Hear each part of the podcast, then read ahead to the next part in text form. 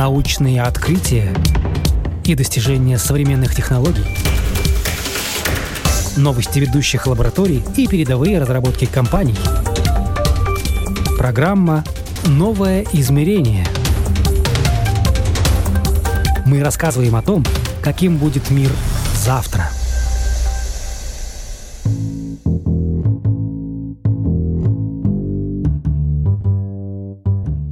Искусственный интеллект умнеет день ото дня. Вот он уже набрасывает за нас сложные и не очень тексты, пишет картины, обрабатывает фотографии, сочиняет музыку и проводит диагностику здоровья.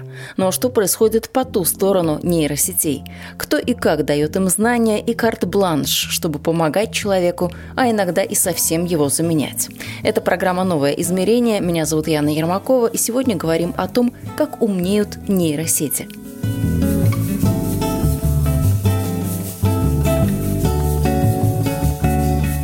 Искусственный интеллект, машинное обучение, нейросеть. Все эти слова на слуху каждый день. Но кто кому кем приходится в этой цепочке? Начнем с последнего звена. Нейросеть – это программа, математическая модель. И можно только удивляться, как программистам удается сложить хаотичный набор цифр и букв в нечто, что работает по принципу человеческого мозга – с нейронными сетями, как с детьми малыми, возятся специалисты по машинному обучению. Шаг за шагом объясняют, рассказывают, показывают, заставляют думать и учиться самостоятельно. Таким образом цепочка замыкается. Машинное обучение – это способ создания и обучения искусственного интеллекта. Например, искусственный интеллект может распознавать лица и голос, сортировать изображения и решать творческие задачи. Олег Подольский – программист, специалист по машинному обучению. Он один из тех, кто видит, как создается нейросеть с изнанки. Наш разговор мы сегодня начали с того, в какой точке мы находимся сегодня. Последние два года, 21 и 22 год, прогресс настолько сильный, что все могли заметить такие вещи, как э, чат ГПТ или, или нейросеть, которая способна, по сути, вести диалог с человеком.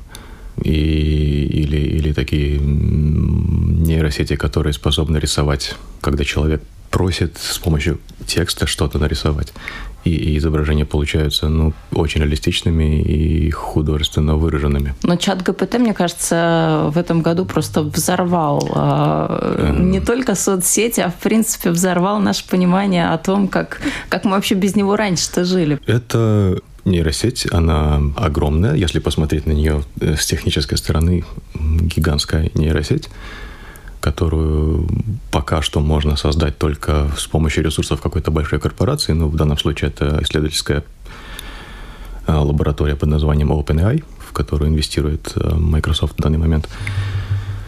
Вот, и это диалоговая нейросеть, которая обучена вести с человеком диалог очень осмысленный, то есть она понимает контекст, контекст образуется в процессе диалога, и эта нейросеть способна понимать, что человек пишет, причем не обязательно на английском языке, на многих языках, я думаю, больше 50 на данный момент. Да, и вот в процессе диалога э, формируется контекст, и этот контекст человек может менять с помощью каких-то своих поправок. По сути, если открыть вот в браузере окошко с чат ГПТ и начать писать произвольный вопрос, то может показаться, если человек этого не знает, что он ведет диалог с человеком. Чем это отличается в таком случае от э, чат-ботов, которые уже вошли в нашу жизнь и с которыми многие уже знакомы, такие виртуальные помощники? Эта нейросеть сильно продвинула вот эту область вперед. Ну, неспроста весь мир просто с ума сходит. Ну, какие вопросы так можно задавать вот этой нашей новой умной э, нейросети? Хочется сказать, что любые, но на самом деле нет, потому что эта нейросеть часто ошибается. То есть, э, задав вопрос, можно получить очень э, связанный и очень убедительный ответ, но совсем не факт, что этот ответ будет фактологически верным. А для чего ее так можно использовать? Потому что сейчас э, студенты очень обрадуются, ведь можно спрашивать по теме своего реферата, докторской, магистрской, да чего угодно. На самом деле это и происходит. В одном из университетов в Израиле прям даже разрешили, вот вы можете пользоваться чат ГПТ, только, пожалуйста, указывайте, что это было сделано с помощью искусственного интеллекта. Ну да, как я уже сказал, проблема в чат ГПТ в том, что она может выдавать фактологически неверные ответы. Их нужно проверять. То есть, если, например, э, есть сложности с написанием большого связанного текста, и, например, даже на неродном языке, как вот, например, я ее использовал иногда для написания писем на английском языке. У меня примерно есть в голове идея, что я хочу написать, но мне хотелось попробовать написать это письмо на хорошем английском. И действительно результат был хорош. Письмо, конечно, проще, а вот с научной работой сложнее. Нужно проверять факты. Да, действительно, можно писать прям целые работы, но теперь, когда научные руководители знают, что студенты, например, могут пользоваться этой нейросетью, ну, скорее всего, им изменится подход к тому, как научные руководители и рецензенты, и, и те, кто слушает эту работу, будут проверять не текст, не, не, не пространность того, что студент говорит во время защиты, а именно будут проверять знания фактов научных, в зависимости от того, о чем работа. А для чего такой помощник нам понадобился? Ведь у нас есть э, Siri, который тоже, ну, худо-бедно, ну, как-то на наши вопросы отвечает. У нас есть поисковики. То есть вроде как э, много таких ресурсов, из которых можно надергать. Просто это нейросеть, она экономит наше время. Это такой вот концентрированный Да, все вариант. верно. Это великолепный ассистент, помощник, можно сказать, для, для написания текстов, или помощник, который может быстро и связно предложить какую-то обобщенную информацию о чем-либо с э, оговоркой о том, что информацию в некоторых случаях лучше проверить. Если это информация о каком-нибудь научном факте, может случиться и так, что нейросеть может на вопрос, сколько будет 1 плюс 1, ответить не 2, ну, в каком-то контексте. Ну, математически, теоретически это возможно тоже. Да, да. Так что, да. да. Но вот вы как программист, вы же, наверное, понимаете, как она сделана, как э, много усилий пришлось приложить к тому, чтобы это заработало. Все эти усилия были вложены не мгновенно, не за последние два года. Чат ГПТ, она была придумана в, по-моему, в 2018 году. И эта идея тот момент была прорывная, и к этой идее шли долго, да. То есть до этого для, для обработки текстов использовали другие типы нейросетей, и они были неэффективны. А ГПТ, последняя буква Т, это означает трансформер, это вот такая специализированная, очень специализированная архитектура нейросетей, придуманная изначально для текстовых данных, и это был в тот момент прорыв. Куда еще нейросети нас э, заведут? Потому что кажется, ну, вроде уже все создано, мы уже умеем практически все делегировать компьютеру, искусственному интеллекту. Начинает казаться, что да, можем, на самом деле нет. Нейросетям еще есть куда развиваться, и очень долго. То есть на данный момент можно подумать, что нейросети, они захватят мир, и все, и вытеснят нас, людей. Нет, этого не произойдет еще очень-очень долго. Ну, смотрите, они уже создают за нас музыкальные произведения, они уже пишут за нас тексты, они рисуют да. картину, фотографируют. То есть все есть. Да, они могут на основе уже заранее созданных данных, на тех данных, на которых эти нейросети обучены, создавать что-то новое или похожее, но они в каком-то смысле имитируют, они не придумывают сами, они не задаются вопросом, что я, нейросеть, хочу сделать нового, то, как это делает человек. То есть, когда человек хочет сделать что-то никому ранее неизвестное, невиданное, он задает себе вопрос, и у него включается где-то в мозгу поисковая деятельность, что я хочу, зачем это нужно. Нейросети такого не умеют, и, мне кажется, будут иметь очень не скоро. Для этого нейросетям нужно научиться в каком-то смысле думать. Ну, человек очень сложная единица, особенно если это творческий человек. Вот так недавно эстонская художница пожаловалась на то, что ее работа а, очень подозрительно похожа на ту работу, которую создает ну, какая-то тоже вот искусственная нейросеть по генерации каких-то изображений. И, в принципе, ну, так сравниваешь две работы, ну, похоже, ну да. Да, это возможно. То есть плагиат уже начинает нейросеть заниматься плагиатом, а... ну, таким чуть-чуть. Да, в каком-то смысле, да. Это есть такая проблема. И почему? Потому что когда нейросеть создается, когда она обучается, ей предлагается ну, какой-то большой массив данных. И вполне возможно такое, что вот в этих данных фигурирует картина вот конкретной художницы. И при каком-то определенном запросе может получиться, что нейросеть выдаст что-то очень похожее вот, вот на ту картину, если, если запрос был такой довольно специфический. Такое возможно. Скорее всего, результат будет с некими вариациями, но он может быть похожим. Например, вот а, есть такое применение нейросетей, основанных на, на GPT, на технологии GPT, для генерации программного кода. GitHub Copilot. Э, многие программисты уже это используют, я тоже иногда. Вот, и с этой системой есть проблема. Она обучена была на, на большом массиве открытого программного кода, и она иногда выдает куски кода, которые кем-то лицензированы. И Я это... думала, там обратная проблема, то есть открытый код, но фактически там каждый вот как в большую такую мусорную корзину сбрасывает все, кто как написал, кто криво, кто, не знаю, тот код написал там на 10 страниц, кто уложил да, да. в полстранички, то есть ну, так очень сложно обучить, наверное, на таких вещах, когда они не одинаковые, не поддаются какому-то стандартизированию, или нет? Эм, нет, обучить несложно. Э, это просто требует больших ресурсов и, и стоит дорого, но это несложно. Тут проблема в том, что открытый код не значит, что он не лицензированный и совершенно свободный. Многие авторы требуют, что вот хочешь использовать вот этот вот код, пожалуйста, пиши в сноске, вот кто создал вот тот конкретный кусочек кода. Это как, ну вот с картинами или фотографиями. Хочешь использовать э, в публичном пространстве, пожалуйста, вот напиши там, имя того или иного фотографа или художника, или, или, или музыканта. То же самое с кодом.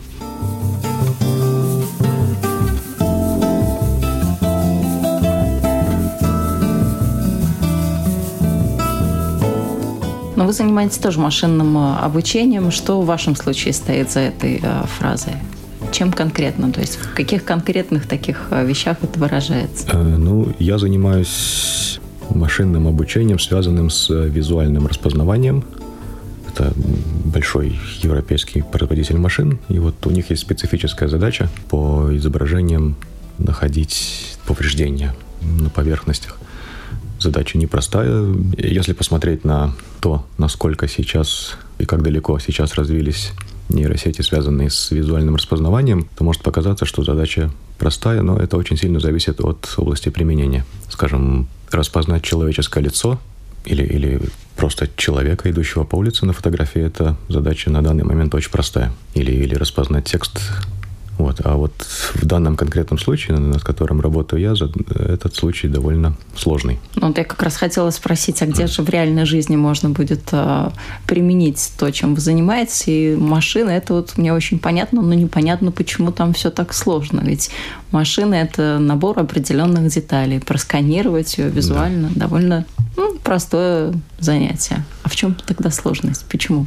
Сложность в данных, том, что нужно обнаруживать на фотографиях. Чем мельче тот объект или та деталь, которую нужно обнаружить, или чем менее регулярная она формы, или если она плохо видна, то это создает большие сложности для нейросети. Это даже и для человека сложно. А нейросети — это по сути, ну, имитация в данном случае человеческого зрения. И если человеку сложно, то и нейросети тоже будет сложно. Хотя вот э, в моем случае эта нейросеть, она призвана существенно упростить человеческую работу и ускорить, и снизить количество ошибок, ну и в результате для заказчика сделать эту работу быстрее и дешевле. Тем не менее, это очень сложно даже для нейросети. Ну, вы, наверное, за это время о машинах узнали все, по крайней мере, о том, э, какие внутренности в машине есть. Или ваша эм, работа вот именно с деталями вообще никак не связана? Вы видите только код, цифры, буквы? То, что вижу я, это вот код, который я создаю для того, чтобы обучить нейросеть. И я вижу массив данных. То есть, на самом деле, мне не так важно, чему конкретно я обучаю эту нейросеть.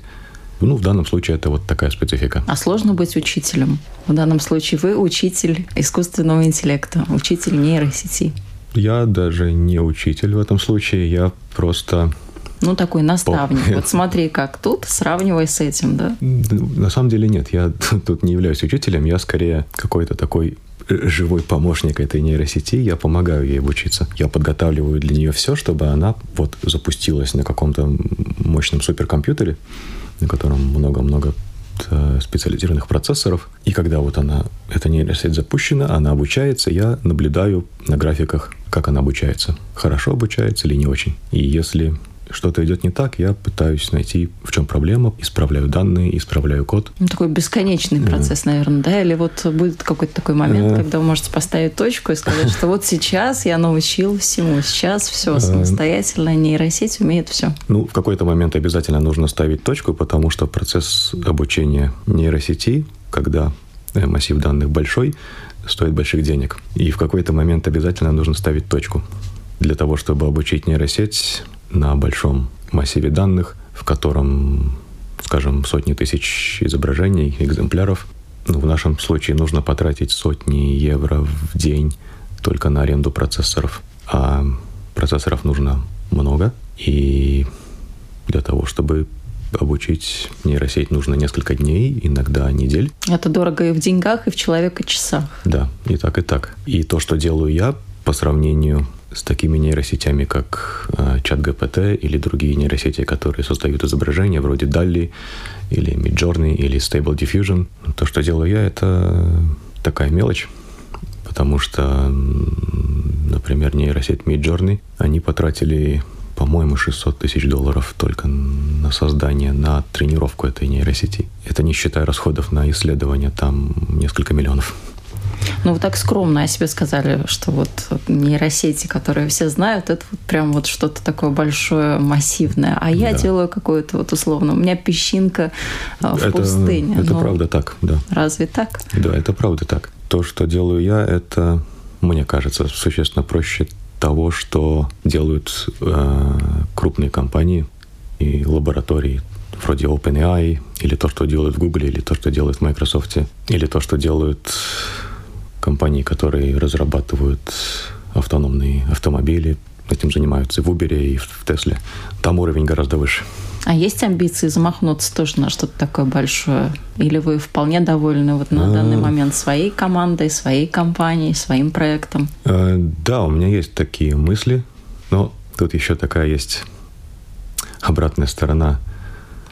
Если посмотреть на тот темп, с которым сейчас развивается исследования в, этих, в этой области, там особенно последние 2-3, может быть, 5 лет, посмотреть на количество исследовательских работ, которые публикуются каждую неделю, каждый месяц, то может показаться, что ты вообще никуда не успеваешь. И развивается такой комплекс Вечного отстающего, да? Все время бежишь, бежишь и никак не можешь догнать. Ну да, что-то такое. Вот как Алиса, да, нужно все время бежать. Э, нужно, да, бежать быстрее, чем мир.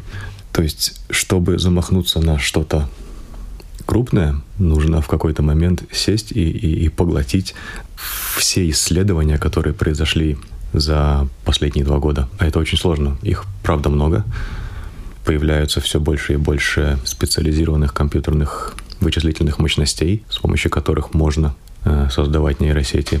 Ну и в целом вся область сильно демократизируется. Каждый человек может что-то попробовать сам. Ну, сейчас активно рекламируют э, какие-то IT-курсы фактически без образования. Верите ли вы в такой прогресс, когда можно тестировщиком стать, условно говоря, вообще ничего не зная ни про то, что делает программист или остальные члены э, команды? Да, да, это уже становится возможно. Или программистом без вообще навыков какого-то кодирования, просто вот складываешь э, себе кубики как конструктор. Да, это уже возможно даже без каких-то ну, очень специализированных знаний. Появляются инструменты, в которых, ну, может быть, не самые сложные, но простые нейросети можно складывать с помощью таких вот кубиков и обучать их. Какая-нибудь э, система, в которую можно зайти с помощью браузера, э, загрузить туда набор данных, например, изображения или тексты, или музыку, и начать э, нейросеть обучать. Конечно, данные нужны, должны быть уже изначально размечены. Ну, то есть нейросети нужно знать, что человек хочет от нее получить. Там, например, если на фотографиях требуется распознавать котиков и собачек, то... Классический пример. Я вот так и думала, что именно его вы приведете. Все всегда очень любят его. Ну, потому что это реально наглядно. Ну да.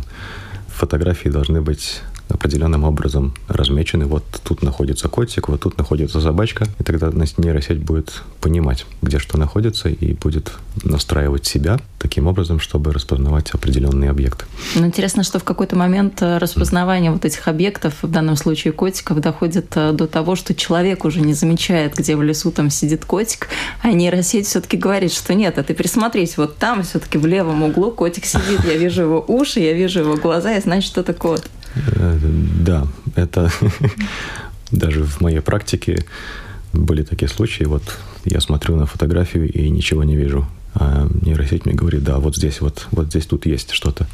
И да, я применяю специализированные фильтры для этой фотографии. И да, я действительно обнаруживаю то, что обнаружила там нейросеть. Это вот как раз хороший пример тому, что нейросеть — это очень хороший помощник для человека. Человек может быть уставшим, невнимательным, может плохо видеть, и человеку требуется время, чтобы найти необходимый объект на изображении. Нейросеть это сделает мгновение ока, за миллисекунды, за секунды.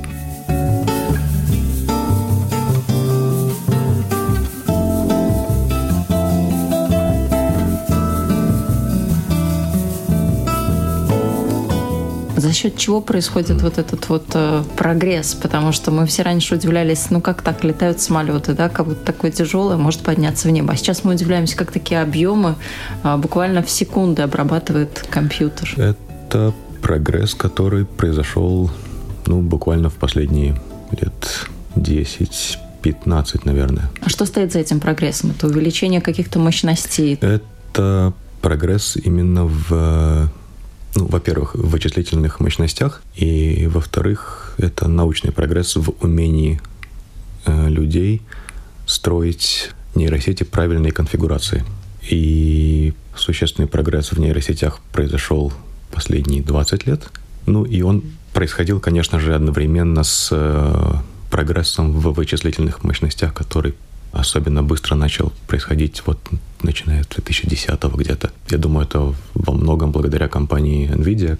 Изначально ее основная деятельность — это производство графических процессоров, GPU, такая аббревиатура на английском. И особенность этих процессоров в том, что они э, заточены под специфические математические операции, которые ускоряют обработку графики. Это различные маточные операции.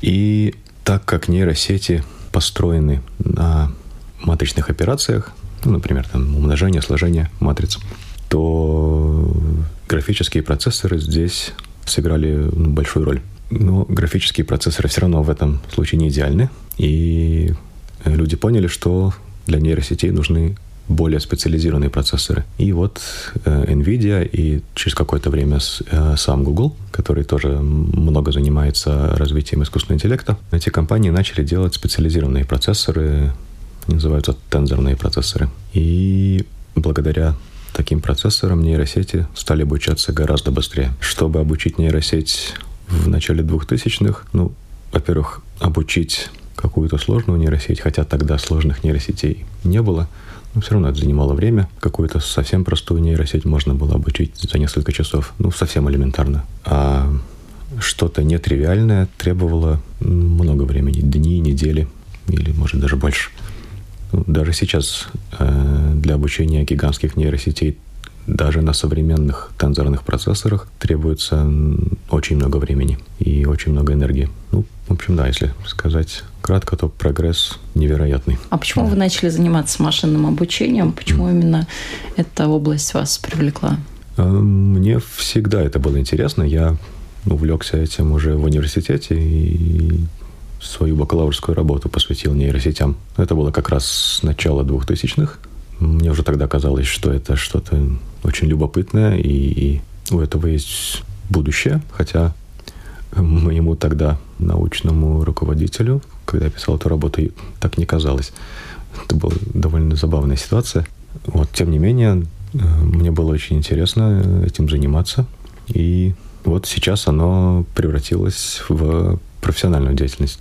Ну да, и если сравнить то, что было в начале 2000-х и то, как это сейчас, ну, это небо и земля, я бы сказал.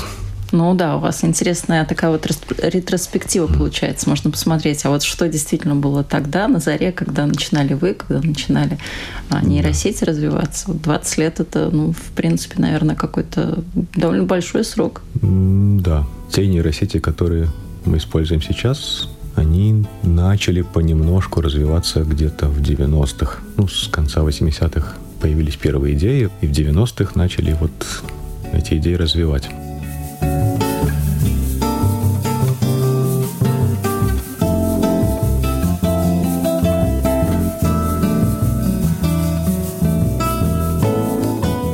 нейросеть это что? Это как? Как это выглядит э, с точки зрения изнанки? Потому что для нас нейросеть, ну, это может выглядеть как, не знаю, рыболовная сеть. Ну, а, вот это очень хорошая, это очень хорошая аналогия. Очень простая, но хорошая аналогия. Это как э, рыболовная сеть, которую собрали не из веревочек, а из проводков. А если у нее начало, если у нее mm. конец, или она такая бесконечная, все время разрастается а, и растет во всю сторону? Да, у нее есть начало, это вот туда, куда ей как бы скармливают данные, и конец, где считывают результат, а посередине это вот какой-то черный ящик. Но этот черный ящик вы, выглядит как сеть из неких проводков, и вот в тех местах, где эти проводки соединяются, там находятся лампочки.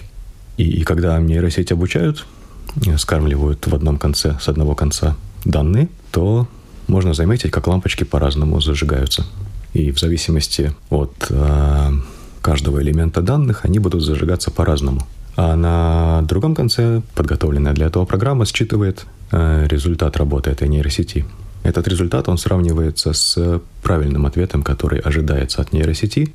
И вот обучающая программа настраивает эту нейросеть, то, как лампочки должны зажигаться, с какой интенсивностью.